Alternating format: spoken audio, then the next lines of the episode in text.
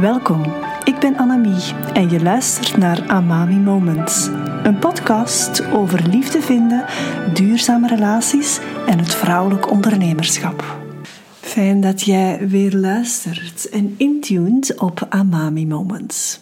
Op een van mijn posts op social media heb ik het over het feit dat een relatie altijd een co-creatie is en dat elkaar beter leren begrijpen een belangrijk aspect is van die co-creatie. Je hoeft niet met alles akkoord te gaan. Het gaat over wat jij zelf kan doen, zodat de ander jou beter begrijpt, en wat je zelf kan doen om de ander beter te begrijpen. En dat vraagt dat je de blik naar binnen richt. Het helpt om in de relatie te groeien. Ik denk concreet aan elkaars liefdesvat uh, vullen, elkaars liefdestaal leren kennen, weten wat je partner of waar je partner beter goed op gaat, de manier van hechtingsstijl van elkaar kennen enzovoort. Het zijn allemaal aspecten die helpen om elkaar beter te begrijpen. En op dat bericht op social media kwam een reactie van iemand die zei dat je geen relatie nodig hebt om te groeien en dat naar je partner toe groeien eerder te maken heeft met concessies doen en jezelf aanpassen. En daar wil ik in deze aflevering toch even dieper op ingaan. Op social media reageer ik daar nooit heel uitgebreid op, maar ik wil het hier toch wel even wat uitdiepen. Laat me starten met te zeggen dat we altijd de wereld door onze eigen bril zien. En dat het net daarom zo belangrijk is om af en toe te proberen door de bril van de ander naar de wereld te kijken. Maar dat wil niet zeggen dat jij je eigen bril niet meer mag opzetten. Integendeel.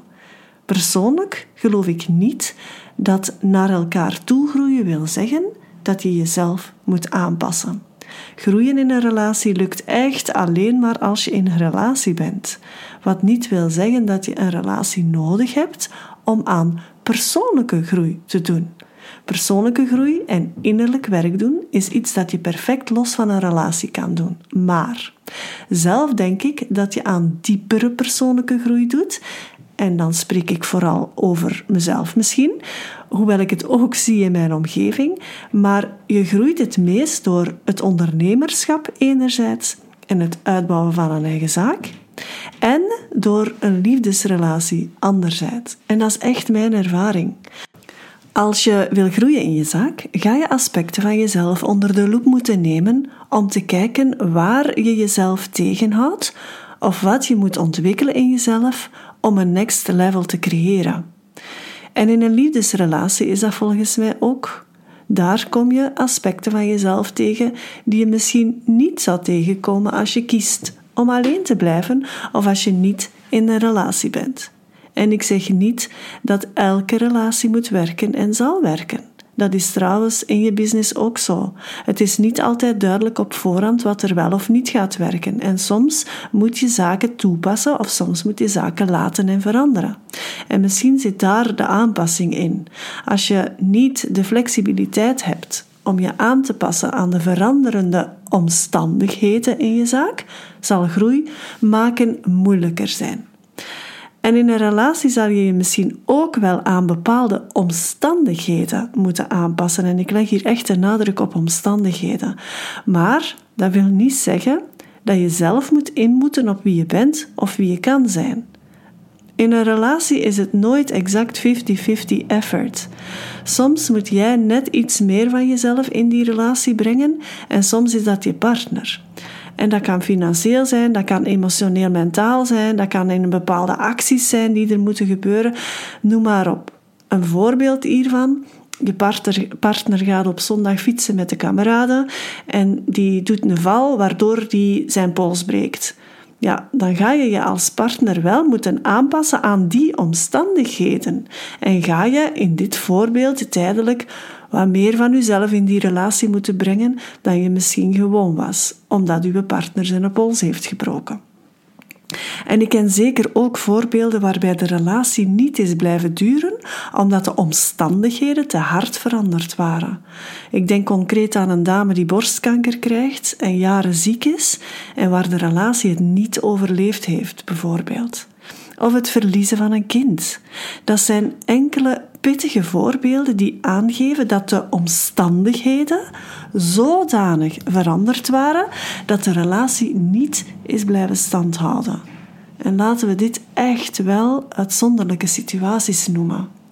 Maar los van die omstandigheden geloof ik niet dat jij jezelf gaat moeten aanpassen aan je partner.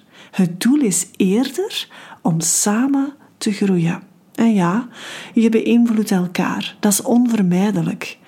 Maar dat is nog iets anders dan dat je moet aanpassen aan de ander. Concessies doen en jezelf aanpassen houdt een bepaald verlies in zich. Je gaat iets doen of laten dat tegen je eigen waarden of overtuigingen ingaat. En dat is niet de bedoeling in een relatie. Ik geef toe dat het wel heel vaak gebeurt, maar het is niet hoe het zou moeten gaan. Een reden dat het wel gebeurt, is dat je vaak te weinig je eigen waarheid durft spreken. Of dat je conflictvermijdend bent. Of niet bewust genoeg bent van jezelf, waardoor je vasthoudt aan patronen die je kent, maar die misschien niet meer werken voor jou. Als je overtuigd bent dat een relatie alleen maar kan overleven door jezelf aan te passen, dan zal je ook jezelf gaan aanpassen. En dat heet dan codependentie. Maar als jij je waarheid spreekt en je bent in staat om aan je partner vanuit verbindende communicatie je behoeften duidelijk te maken, dan geef je wel een belangrijke kans aan je partner om daar rekening mee te houden. En rekening houden met is niet hetzelfde als je aanpassen.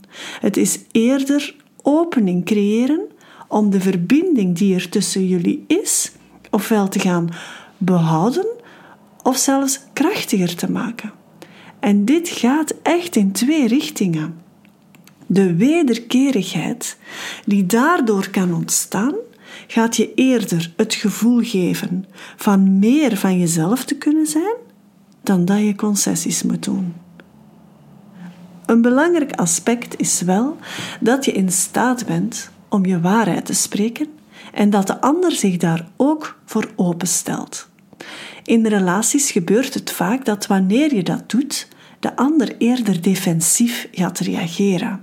Dus als je iets aankaart of als je je waarheid spreekt, uh, dat de ander eerder wat in de defensie en de verdediging gaat. Maar dat is eerder een gevoel dat dieper liggend aangewakkerd wordt. Stel dat je, ja, dat je geraakt voelt door iets, uh, of teleurgesteld bent, of misschien zelfs kwaad op je partner over iets. En wanneer dat je dat aankaart, dat je partner dan altijd defensief reageert, dan komt dat vaak vanuit een associatie bij je partner dat hij zich gefaald voelt. Dus uw reactie of het aankaarten van wat jij, uh, jou raakt of waar jij kwaad over bent bijvoorbeeld, je partner gaat dat associëren met een gevoel van falen. En daardoor schiet hij in de verdediging. En eigenlijk is dat dan een copingmechanisme om dat gevoel van falen niet te moeten voelen. Alsof je partner wil bewijzen dat je niet gefaald bent, dat die niet gefaald is. En ik spreek het nu echt vanuit jij naar je partner, maar dat kan andersom ook zo zijn. Het kan andersom ook zijn dat je partner iets aankaart en dat jij defensief reageert. Dus let hier alsjeblieft ook op die wederkerigheid. Maar als je in staat bent als partner om met een open hart te luisteren naar wat er leeft, in plaats van defensief te reageren, dan creëer je net veel meer vertrouwen en veiligheid, waardoor de ander zich gezien en gehoord voelt en waardoor je elkaar beter leert begrijpen. En dan heb je echt een keuze om daar iets mee te gaan doen, om eruit te leren, om het anders aan te pakken. En dan is inderdaad misschien de vraag, is dat je aanpassen? Wil dat dan zeggen als je, ja, als je dat gaat doen, dat je je aan het aanpassen bent? Maar ik ben ervan overtuigd dat wanneer dat vanuit type verbinding is en je zet de relatie op de eerste plaats, dan is dat volgens mij groeien. En bij wijze van spreken gaat er daar echt ook wel een betere mens van worden. Dat is hoe ik het zie en hoe ik het ook merk in mijn praktijk. Als je steeds het gevoel hebt dat je je moet aanpassen of moet veranderen of dat je niet goed genoeg bent, dan is er eerder iets mis of niet oké in de verbinding. En dan zal je daaraan moeten gaan werken. Dan ga je eerder aan die verbinding moeten werken. Een kanttekening hier is dat je uiteraard soms ook uitgenodigd wordt om de blik naar binnen te richten en te kijken waar er misschien oude wonden naar boven komen. Die ga je uiteraard zelf moeten helen. En dat is dan een hele mooie vorm van persoonlijke groei binnen een relatie. En daarover had ik het ook eerder in deze aflevering. Intieme relaties gaan jou vaak het krachtigst triggeren in die oude pijnlagen. Als je daar dan iets mee gaat doen voor jezelf, dan heel je.